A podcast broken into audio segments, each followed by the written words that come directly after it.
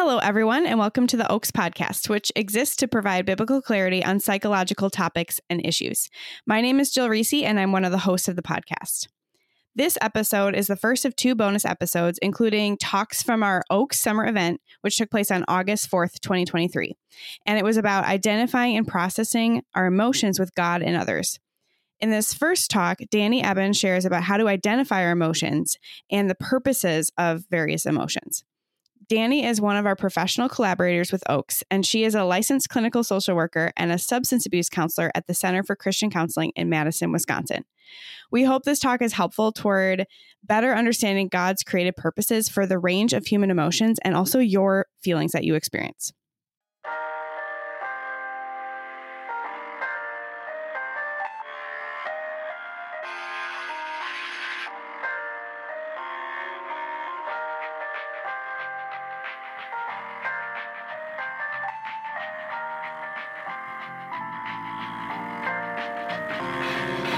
I just want to kind of frame a few things. First, integration is really messy, and that's kind of what we're trying to do, is integrate psychology and theology, but we want to do it in a way that's not just frosting psychology over the gospel or vice versa, but that's really looking at the ancient truths and the redemptive pathways that God has, that are ancient and that are very human and very spiritual, and that are for us, and that psychology might have landed on just in observing humans and how God made them.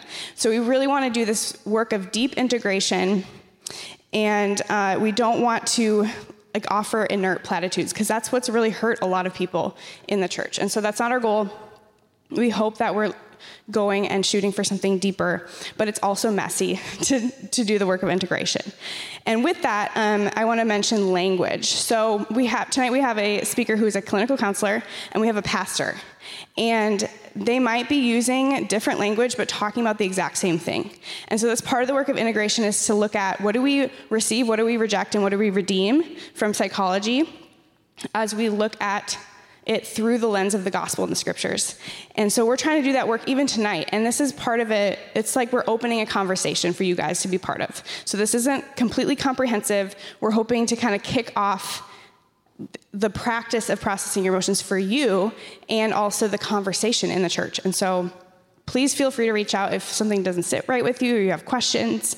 You can always reach out to us. We are real humans, and we're in this conversation with you guys. Okay. All right, so now we we are going to start with our first speaker. Her name is Dani Ebben, and uh, she was one of our speakers for the Made Whole Conference, and she spoke on the topic of addiction. And I'm going to read her bio in case you don't know who she is. Uh, so Dani Ebben is a licensed clinical social worker and substance abuse counselor at the Center for Christian Counseling in Madison, Wisconsin. She has been working in the field for over four years in various hospital and clinical settings. She has experience working with both young people and adults struggling with various addictions or mental health diagnoses. She has also worked with women who were victims of sexual or domestic violence. She is passionate about coming alongside those who are held captive by their thoughts, hurts, and habits, or whose loved one is. Her goal is to help open people's eyes and minds to the healing that God desires for each one of us, to learn, to, to challenge our habits, and to walk in the freedom that a relationship with Him provides. Having lived life with spina bifida, she understands what it feels like to try and put a Band-Aid on a much bigger wound that God intended to redeem and use for His glory. Dani was born and raised in Wisconsin, with missions experience in rural Mexico. She plays wheelchair basketball, enjoys making charcuterie boards, and loves spending time with loved ones while staying active. And she is w- one of six kids and an auntie to twelve, the twelve most beautiful children in the entire world. Um, so I just know that both professionally and personally, Dani is the queen of cultivating and practicing exactly what she's going to talk about, and um, practicing positive emotion and processing through these negative emotions in a deep way towards healing. So let's welcome Dani.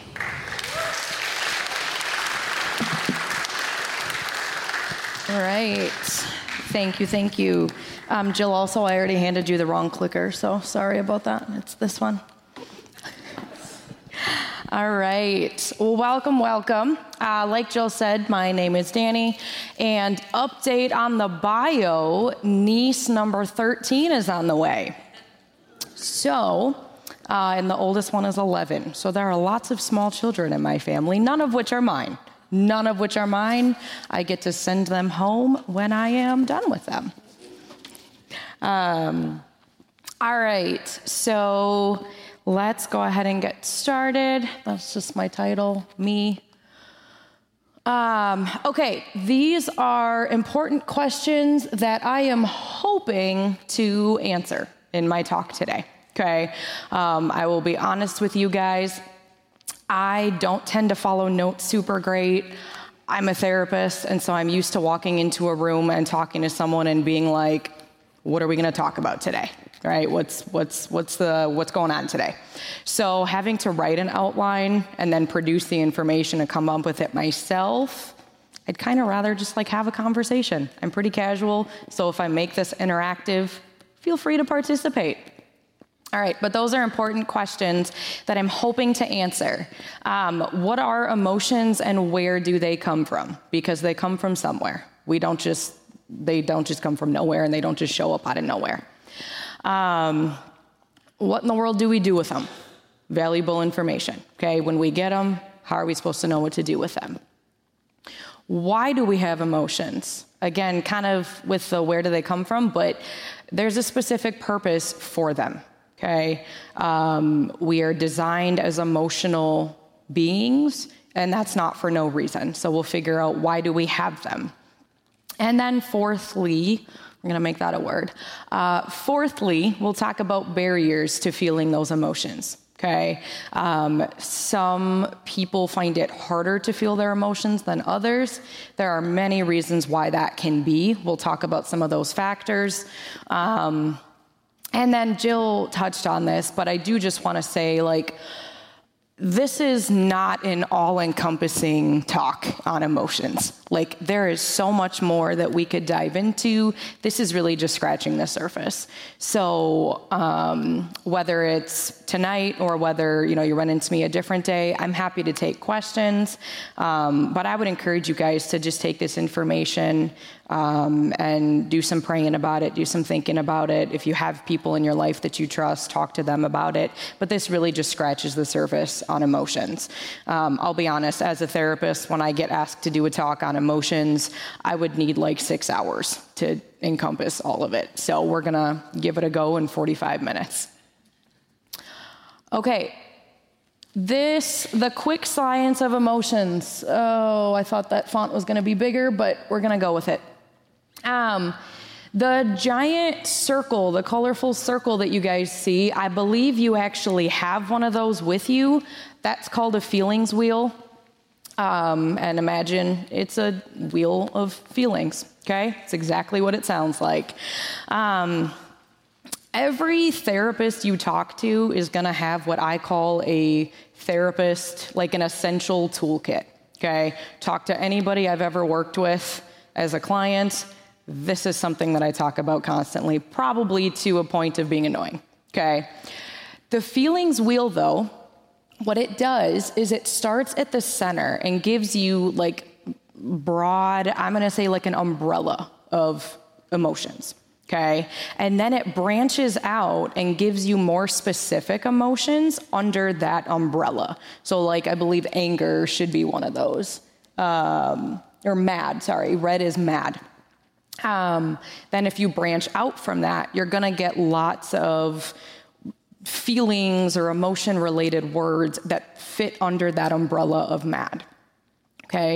Um, if you go on Google and Google a feelings wheel, you guys are going to see a lot of different variants of this feelings wheel. Um, this is just one that I happen to pick because I like it.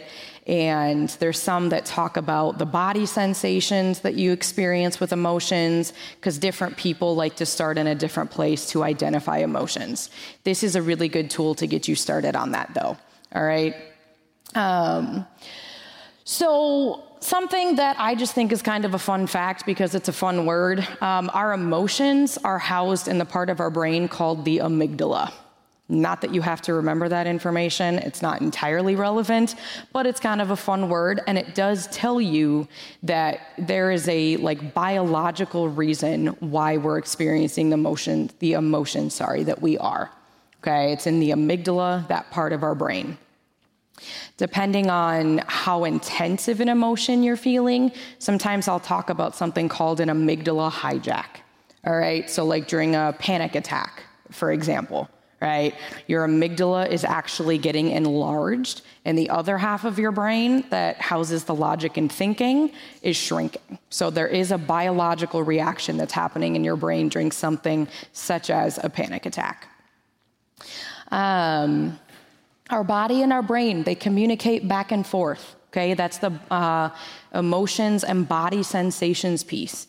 So if we were to name an emotion, Uh, you might be able to tell me where in your in your body, excuse me, you feel that emotion. A lot of times we'll ask people, right, where do you carry stress in your body? For me, it's my lower back. I feel that reaction in my lower back. For you, it might be entirely different, all right? Um, neural pathways, not entirely sure I'm going to talk about that very much, but just know that in our brain, we have things called neural pathways. Are comprised of emotions, thoughts, and body sensations. And the thoughts can be traded out from memories sometimes, same thing, okay? So if we think of a memory, we'll have emotions related to that experience. We'll also have body sensations related to that experience, okay? Um, that comes out a lot in the work that I do on trauma. That's one of my specializations is trauma work. And so if we're trying to desensitize traumatic memories for people, we can tap into the body sensations they experience and the emotions. And in that work, we can actually desensitize as they remember those events. Um, honestly, what the feelings wheel comes down to, the top reason why I love it is that it shows God's enor- like God's design as far as our, I call it our enormous capacity to be able to feel and experience those emotions, okay? But like just about anything in life, and Nick will probably dive deeper into this, but you know, God, God designed certain things and he has certain parameters and intent for them, but us humans have a tendency to distort those things. Okay, but there is a design for our emotions. He did create them, or he allows us to feel them, but he gives us certain parameters for what we are to do with those and what we are to not do with those. All right, uh, quote by myself, emotions are street signs. They are not roadmaps, okay? Um, Lysa TerKeurst is an author. She says it similarly. She says emotions are indicators, not dictators. So both of those are the idea that emotions are things that are sending us signals. They are things that we are to acknowledge and we are to examine and we are to say, okay, what, what do I need to know from this? But emotions are not the things that we need to base our entire life off of. And they're not the things that we need to be pursuing as far as, well, I'm feeling this, so I think that this is what I what I should be doing, right? Let's pause before we before we just start pursuing things that we're feeling. Um, but again, they're street signs, they're indicators, right? So they are things to stop and pay attention to. Um, I call it get curious, right? We are to get curious with our emotions, which means start asking questions. All right. Um, so a couple, uh, one of the main questions I put on here, how do we balance observing our emotions without putting too much importance on them? Okay. Something to keep in mind that we'll dive into in a little bit, but it has that valuable information. We just need to figure out how valuable is it and what is the action or inaction that I need to take. The third point on there is one that people tend to wrestle with. The idea that we will not always like what our emotions are signaling to us or what our what our feelings have to say to us. All right, there's a lot of times where our emotions are signaling something that, quite frankly, I don't know about you guys, but I would rather not experience or I would rather not pay attention to. Sometimes it can be really hard to sit with that long enough to ask ourselves the important questions. Um, so again, emotions are street signs. They're not roadmaps, okay? They're indicators, but they're not dictators. Our emotions do not get to boss us around and tell us how to live our life, okay? And if I'm ever going too fast, somebody just tell me because I talk fast and I click fast. Okay, the loop of emotions, thoughts, and behaviors. Um, if I was more tech savvy, I would actually want to draw this as a triangle, if I'm being honest with you, but I'm not tech savvy, and so I just figured out how to do three squares next to each other. So if you guys are taking notes and you want to do this as a triangle, by all means, go ahead. But what I'll do a lot of times is I'll draw a triangle and I'll put emotions in one, at one point, thoughts at another point, and behaviors at the third point. Okay, um, again, for those of you taking notes, if you want to take a minute and do that, go ahead. Once you have that triangle with one of these words in each of the corners, I'll usually draw a double-sided arrow, just pointing that like the two go back and forth to each other, okay? The whole idea behind this is to acknowledge that our thoughts, our emotions, and our behaviors all fuel each other.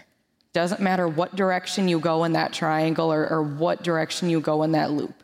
Those three things are always going to fuel each other and, and direct one another. Okay, so through different therapy styles, what we tend to do is we tend to focus on one of those three things and say, okay, if all three of these influence one another, then what happens if I can change one of these? If I can change one of them, then can I change the other two? The answer is yes. Yes, you can. Okay, so you can change all three of these by changing one of these. Um, and something to make note of on here, again, sorry, hopefully this font is big enough, um, under emotions, uh, lots of studies have shown that the average feeling or the average emotion lasts about a minute and a half or ninety seconds. Okay, a lot of times people will try and rebuttal that, or they'll try and push back on that and give examples of times that they were really angry for like a week. Right? Or times when they were really hurt by something for uh, X amount of time. Okay? A lot longer than a minute and a half. But what I do then is we start talking through their thoughts about it. And we start talking through the behaviors after they experience that emotion. And what we come to find is that their thoughts were very focused on what or who they were upset about, or that their behaviors were behaviors that were fueling that emotion. Okay, so we have more control over our emotions than we give ourselves credit for, or than sometimes we like to admit. So if you're noticing that an emotion is sticking with you a lot longer than a minute and a half, take a look at the other two things and see if there's changes you can make. Are there thoughts that we need to be willing to let go of, right? Are there behaviors that we need to pause from for a minute and figure out what we can be doing differently, okay? Um, I'm not gonna dive into it too much, but I will say there are a couple exceptions to the ninety-second rule.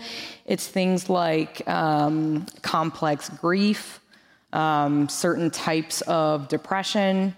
There are a few exceptions to that rule, but standardly, as it pertains to emotions, it's gonna last about a minute and a half if we allow ourselves to, I call it like observe it and let it pass, okay?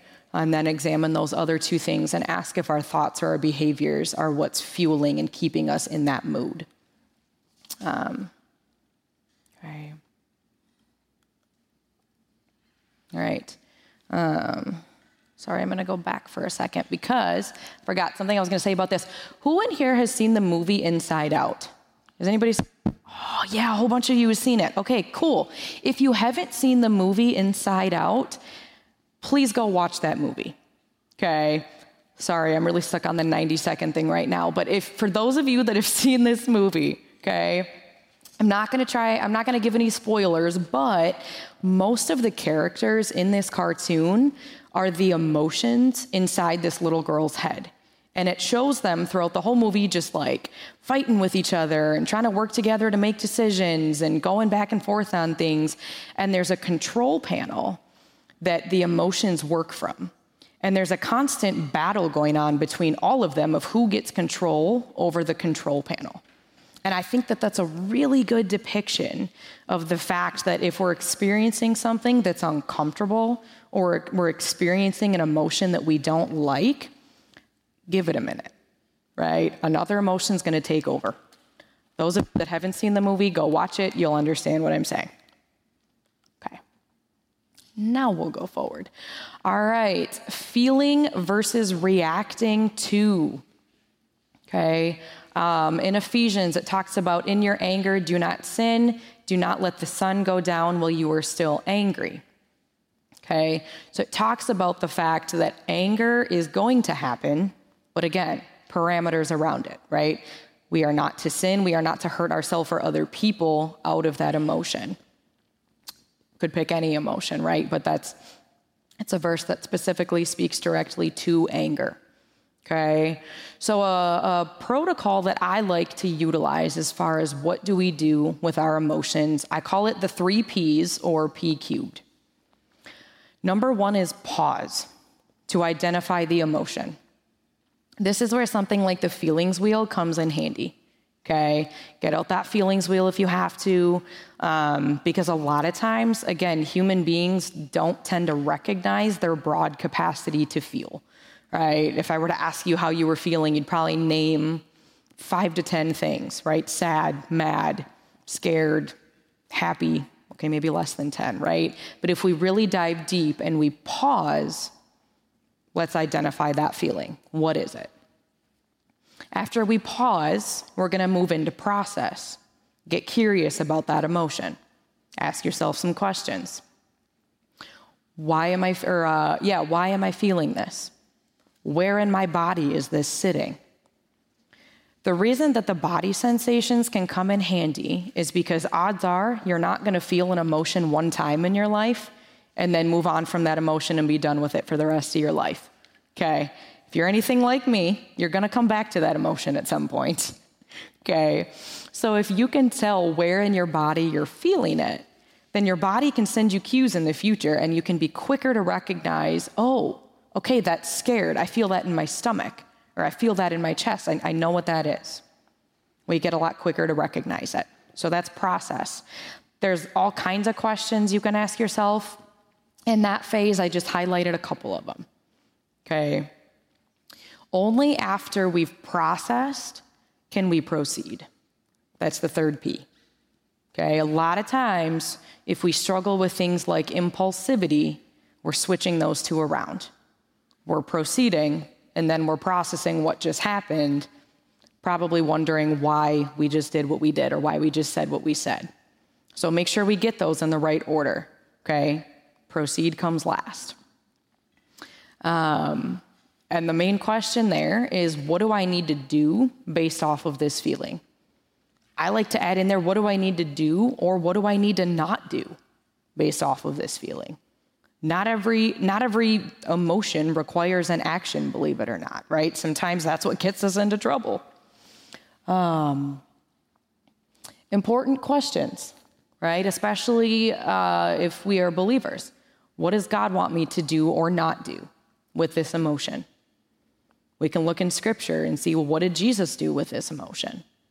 Okay, there's a lot of examples in the Bible. Again, I'm not gonna not gonna go over Nick's stuff, but there's a lot of examples in the Bible that talk about different emotions that Jesus felt. So we know that he did, right? He had the entire emotion, uh, entire human experience. So what did he do when he felt that emotion? Okay, um, what have I done with this emotion before? Sometimes that's a signal to say, well, maybe I should do that again because it worked out really well. Sometimes it's the exact opposite. Right? Sometimes we have to reflect back and be like, well, I did that last time and it hurt me or it hurt somebody else or it didn't didn't pan out so well. So maybe I should make a different choice this time. All right. Um, last but not least, I know it's kind of running off the screen. Sorry about that. Consider the relational aspect. Okay. How is this relationship? How is this emotion impacting my relationships? Uh, the bottom says with God or others, okay? Or even myself, I should add that in there. How is it impacting my relationship with God, others, or self, right? Um, so consider the relational aspect. And then we can go back up to the proceed and say, well, what do I want to do with that? Okay. All right. And again, the feeling versus reacting to, it's not wrong to feel our feelings, but we do have to pay attention to that reaction and make sure that it's in alignment with our values, our morals, with what God says. Okay. All right. Distractions versus sitting with. Okay. As humans, we tend to land somewhere on a spectrum of either not allowing ourselves to feel emotions, or we land on the other end of the spectrum and we dwell on them, okay? And we entertain them for too long. And either one can get us into trouble. If we don't figure out what that middle ground is, we're probably gonna run into some issues, right? So how long do I sit with it? But when is it time to move on? And am I letting myself, a lot of times I will say in my work, am I giving myself permission to move on? I can't tell you how often we are the person that is in our own way. So we have to give ourselves permission to heal. We have to give ourselves permission to move on from things when we, when we need to move on from things. And we have to give ourselves permission to feel things that we need to feel, okay? Um, not all emotions are comfortable, but again, we have to be willing to sit with them long enough. I'm not asking you to to sit with it for hours if that's not necessary, but we do need to to be able to sit in the uncomfortability. It's okay to be uncomfortable for a little bit. Okay, so a question to ask yourself, where do I tend to fall on that spectrum? Am I the type of person that needs to focus more on the letting myself feel and letting myself be uncomfortable? Or am I the person that's maybe been holding on to emotions for a little bit longer than I need to? And I need to be willing to give that over to the Lord or process that with someone and let go of what I've been feeling, okay? Um, yeah, there's a lot of reasons why we tend to hold on to those things, but not many of the reasons are, are healthy ones, okay? Sometimes it can come from, I hate to say it, but almost like a sense of entitlement, like I deserve to feel this way, or I have a right to feel this way. There's probably a reason you feel that way, but how is it helping you to hold on to that, right? It's, it's definitely a practice in humility to be willing to give that emotion up, okay? Um, the impact of trauma and addiction, uh, I'm going to be careful how much I dive into it because these are my areas of specialty and I could do an entire talk on each one. Um, but just know that trauma and addiction both impact our ability to feel our emotions, okay? Um, if we have experienced like big T trauma, if we've experienced trauma in our life, that actually shrinks the parts of our brain that uh, produce like logic and, and memory and reason and things like that. And that amygdala that I referenced earlier becomes very hyperactive. So a lot of trauma work is figuring out how to level those parts of our brain back out so that everything is the same size, so that we're, we're even keel. Um, and that we're not experiencing this influx of emotions at times when we don't need to be, okay? Um, that's kind of the amygdala hijack I was talking about as far as anxiety and panic attacks. Um, our brain almost becomes like a, I'll bet people in here have experienced like a faulty smoke alarm before, right? When it's beeping and there's literally nothing going on. That's what our, that's what happens with our brain when that amygdala hijack is going on. It's a faulty smoke alarm. It's sending signals that there's danger when there's not actually danger, okay? Um, addiction, uh, really all I would say about that is um, addiction can become an agent to numb our emotions. Um, more than likely, the emotions that people are numbing with their addictive behaviors are the ones that they're either uncomfortable feeling or that they're unsure how to feel. Okay, if they've never been taught how to feel that emotion, or if they've not had a lot of experience, or, or maybe they've seen somebody feel that emotion in a really, or express that emotion in a really unhealthy way, right? Those are all reasons why we might numb an emotion when we experience it. It's, it's almost like a, either a fear response of I don't feel safe experience, or, uh, I don't feel safe feeling that emotion. Or again, sometimes it's just a flat out, I'm not sure how. And we have to teach ourselves how to feel each emotion. Okay. Um, I do always say when I talk about things like trauma and addiction, you may not be responsible for what happened to you or what you experienced, but you are responsible for choosing to go through the healing process. Okay. Um, I just always say that when I talk about trauma. Okay. Because I like to, I like to, cool, separate out for people Um, what we are and are not responsible for with really severe things like trauma, okay? Start talking about trauma and I drop everything. Okay, influences on our approach to emotions, all right? There are things in each of these categories, well, I'm just gonna say each of these categories, influence how we look at emotions, how we feel about feeling emotions, Um, and even like which specific emotions we are willing to feel, right? Um, so environmental factors, right? What was I taught about feeling and expressing emotions? Um, this could also fit into the relationship one, right? But depending on our environment, I'm sure each of us in this room saw different expressions of different emotions, either as kids or as ad- as adults now. Okay, and that can develop or that can help formulate our relationship to any given emotion. Uh, religious factors, right? What kind of teachings have we heard about emotions, right? Depending on our view of God, how does God feel about emotions, right? What what emotions do we think he has opinions on, or and what are those opinions, right? So there are there are religious factors as well, depending on what our upbringing and our experience has been.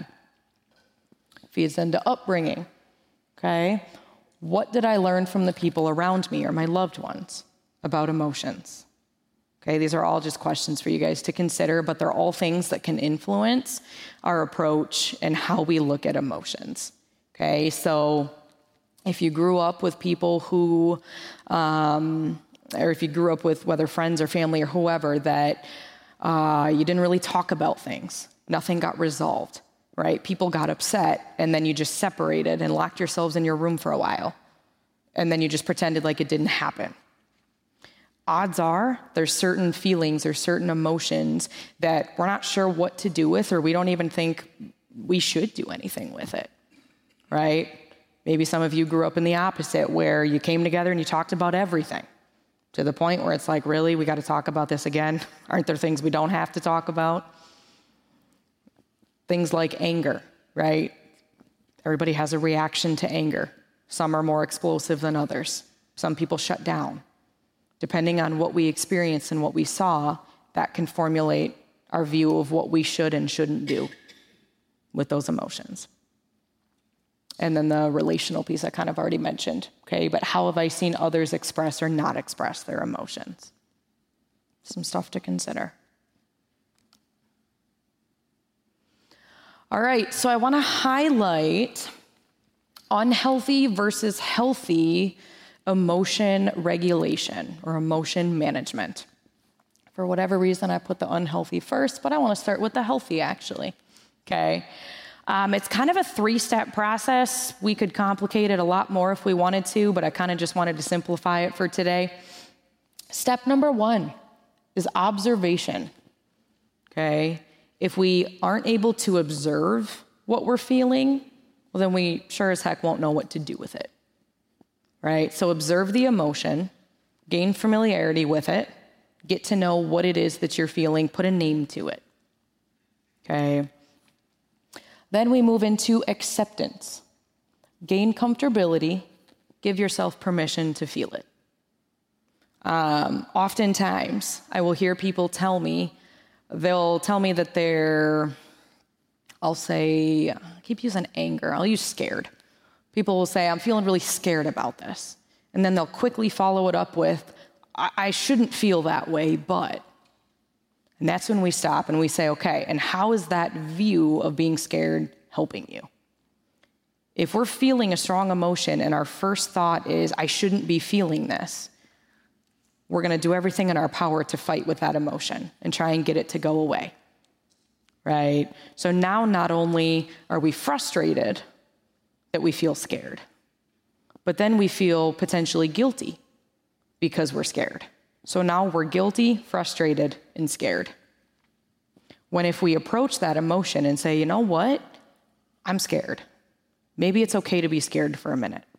Maybe I need to figure out why, right? Is there a legitimate reason, person, place, or thing that's behind this emotion? And then maybe I need to be kind towards myself or patient with myself about why I'm feeling this way and what I need. Okay. After acceptance, we move into the action steps. That's basically when we answer the question, what do I need right now? Okay. What does God want me to do with this? Who do I need to talk to? What do I need to do? Um, sometimes it doesn't include other people. Sometimes it does. Okay. We'll get into the processing in a little bit. The unhealthy, I don't have a lot to say about it. Um, the main two agents, unhealthy agents, I think that we use as far as emotions would be avoidance and or numbing. Okay. Um, I'm sure if we all went around, we could give examples of ways that we've avoided emotions and ways that we've also numbed emotions. I know I could. That would take a while. Okay. So the healthy observation, acceptance, action steps, figuring out who we need to talk to, what we need to do. Okay, um, this is just a really fun graphic that I have that I wanted to figure out a way to work it into my talk, if I'm being totally honest with you. Um, happiness chemicals and how to hack them, okay? There are four happiness chemicals, for lack of a better word, that our brain produces, okay? I will read them off because, again, this font is smaller than I would have liked. Dopamine, which is the reward chemical. Oxytocin, which is the love hormone, serotonin, the mood stabilizer, endorphin, which is the painkiller. Okay, so if you are an active person and you like to go to the gym, odds are you leave the gym and those chemicals have been released. You're feeling good. You're feeling a sense of accomplishment. That's what keeps us going back. If you're anything like me, though, you forget how you feel afterwards, and every time you have to go to the gym, you have to talk yourself back into going, okay? um, but exercise is a big one. It's in three out of the four categories. Um, oxytocin, though, is the love chemical, uh, or the love hormone, sorry. And that's one to focus on as far as the processing and the connection piece, okay? Um, you know, if you've ever had to, I say, like, talk it out with someone, right? Or have a good cry or something like that, right? Cry with somebody. Oxytocin is going crazy in those moments. It's really important that if we have difficult emotions, that we talk to somebody and that we connect with them about it, okay? So again, I just wanted to find a way to work those four things into my talk. They're pretty cool. And our brain, when we're living a healthy lifestyle and we're connected to people, we're connected in our relationship with the Lord, those four chemicals get released in our brain on a regular basis. Okay, the power of healthy support. Um, while God designed us as emotional creatures, he also designed us as social creatures, okay? Um, and he designed us that way for a reason, because we need each other. Right? If we were to try and go through this life by ourselves, it'd be a lot more chaotic, it'd be a lot more difficult, and it would be a lot more painful. So we need each other. But we also need to surround ourselves with the right people. Okay, that's why I put find safety on there. The second point, find safety to process your emotions. That's both in your environment and uh, in the people that we are opening up to. Okay. Um, I could dive into a whole thing, but this is just about, you know, mainly about making sure that the people you're talking to are tr- people you trust. They're people that are going to give you wise feedback or that are going to listen, um, and the people that are going to hold you accountable. right? Godly people is the next one, who will both validate and they're going to challenge you, right? If we're back in that ninety second thing and we're holding onto that loop a lot longer than we should, we probably want the people in our life who are going to help us reframe some things and say, you know what? I think we could, I think we could look at this differently. They'll let you be upset for a minute and then say, you know what? I think we could look at this a little bit differently. So we got to find the safe people and the people who are trustworthy. They're going to point us in the direction that we want to go. Um, and they're going to listen to us, and they're also going to be willing to, to hold us accountable and challenge us when it's needed. Okay. Um, there's that phrase out there, two heads are better than one. I think that's a phrase. I don't know who says it, but somebody says two heads are better than one. Make sure they're the right people, though. Okay. Because two heads are not always better than one sometimes. Um, All right. In order to have connection, we need to have vulnerability and honesty. Brené Brown is kind of the queen of vulnerability. She's written book after book after book and done talk after talk after talk on the topic of vulnerability.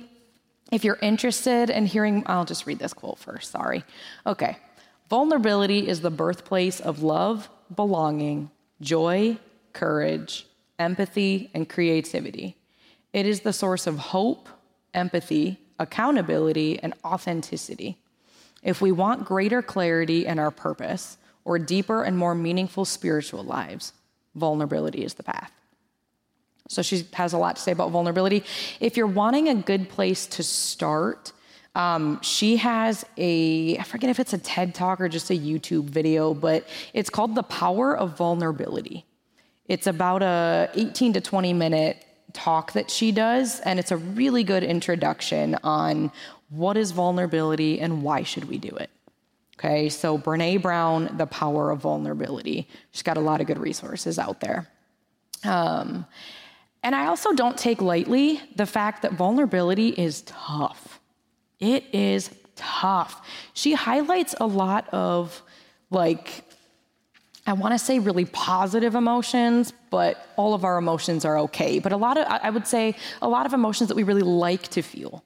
But what that quote doesn't encompass, you guys, is the pain, the difficulty, right? The, the fear in being vulnerable. That goes back to the, you got to be in a safe place. You got to be with safe people. Because I get it. If we've been hurt, asking us to be vulnerable is kind of like putting us in a cage with a lion, or at least it feels like it.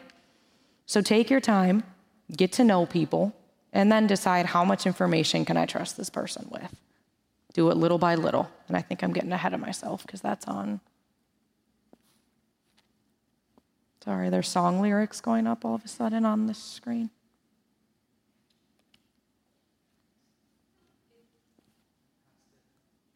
Oh, lost it on there. Okay, got it. Thank you, thank you. There was lyrics back here and nothing up there. Okay, um, so I kind of already said this, right? But vulnerability and honesty itself can be really hard, and my goodness, can they be messy. Again, we probably all have experiences, or at least most of us have experiences of times that we were vulnerable or times that we were honest with somebody and it didn't pan out the way that we had hoped. That doesn't mean that we should stop doing it, though. It just means that maybe we need to pause a little bit more and um, be a little bit discerning in who we are sharing things with, okay? Um, some of the ways that this is hard and messy is if we have a lack of trust in God or a lack of trust in others. If there's not a feeling of felt safety, past hurt, past experiences, okay? Something I tell people is by being vulnerable, we do run the risk of getting hurt. We do, right? That, that's not a secret. But also, it is the only way to be connected to the people around us. It, we cannot connect with people if we aren't able to be vulnerable or aren't willing to be vulnerable with them, okay? So if you're feeling emotions that are difficult, or if you're feeling emotions that you're wondering, can I talk about this? Can I talk to somebody else about this? Kind of a cool thing, but also a scary thing about God is like, he already knows. I hate to be the bearer of that news, but he already knows. Like, it's okay to talk to him about it. He, he understands that you feel that way. He knew it before you knew it. So yes, it is okay to talk to God about the messy things that we're feeling. And it is okay to talk to the right people about the messy things that we're feeling and the uncomfortable things we're feeling. But slow and steady wins the race on this one. Get to know people at a slow pace. Open up to them at a pace that's okay. Okay? Slow and steady wins the race on that. All right, uncomfortable emotions. Well, how the heck can these have a purpose? Okay, I told you guys earlier, we get curious with our emotions. So next time you feel one of these things, let's figure out what the purpose of it is. I just kind of threw up some ideas on here, okay, of one, difficult and uncomfortable emotions, and then a possible purpose that it might have, okay? Sadness. It might be showing us of our care for others and the things we've experienced and our love for others, quite honestly. That's something sadness can highlight for us. Disappointment. Shows us we cared about something.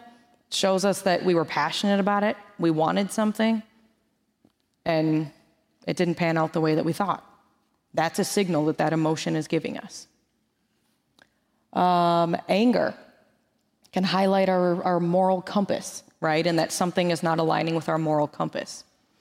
Um, another thing that anger can highlight that I did not put up there is anger. Okay, I'm going to go down this rabbit hole for two seconds. So when I talk about anger, I talk about it like an iceberg.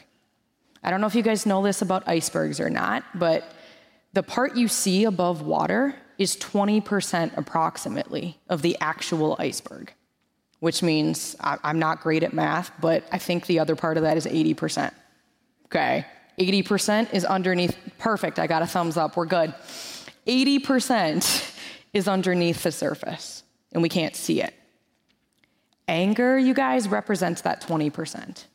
Which means there's more than likely other emotions under the surface that have gone unaddressed or unnoticed, right? So a lot of times anger can signal, wait a second, I need to backtrack, and I need to figure out what that emotion or what those emotions were that I missed and took a detour from, okay? I mean, I could go through all of these, but uh, yeah. Anxiety shows us our need to be in the present. Okay, trusting God rather than live in fear of the unknown or try and make something be in our control that's not in our control. Um, fear, potential danger, unknown or new experiences. Shame. All right, maybe one of these days we'll do a whole seminar on shame. But all I put on that one is it's probably telling me that my view of myself is not aligning with God's view of me. Okay, shame tends to tell us some really, really harmful things about ourselves. Resentment. We might be living in the past, okay? God's desire is for forgiveness and redemption. Something to take a look at if we have resentment. Hopelessness. We might be forgetting about the ways that God has provided, where his faith has come through, um, and ultimately the purpose that he has for us. If I'm feeling hopeless and like there isn't a purpose, what, is, what does God say about my purpose? Because he's got one. Okay, so those are some of the uncomfortable emotions. I mean, honestly, you guys, I would encourage you to take a look at your feelings wheel that you have and choose which of those emotions are difficult for you.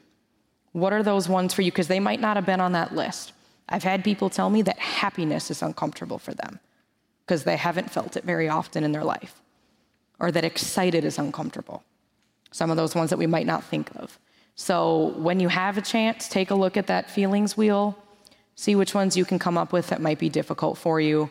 Um, and these are just some questions that I want to leave you guys with, okay? God gave you enormous capacity to feel, but what are his boundaries for those emotions, right? What is, what is he calling you to do as you feel these emotions? Making sure that it's not hurting yourself or other people, right?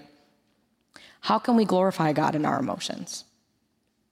What emotion might you need to allow yourself to feel and to acknowledge? Okay.